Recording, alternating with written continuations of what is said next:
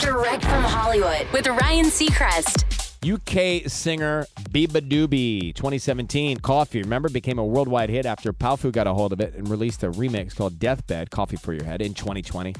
And she followed that up with her debut album, Fake It Flowers, soon after, and an EP last year, our extended play. But Beabadoobee is still not slowing down and has already begun work on her next album, which will see her explore a lot of new territory by looking backwards. She tells Alt Press there are a lot of different vibes. There's not one song that sounds the same as the others. I've been working with my guitarist using a lot of drum machines and mixtures of guitars. It's been really fun. I don't know how to explain it, but it sounds very 2006.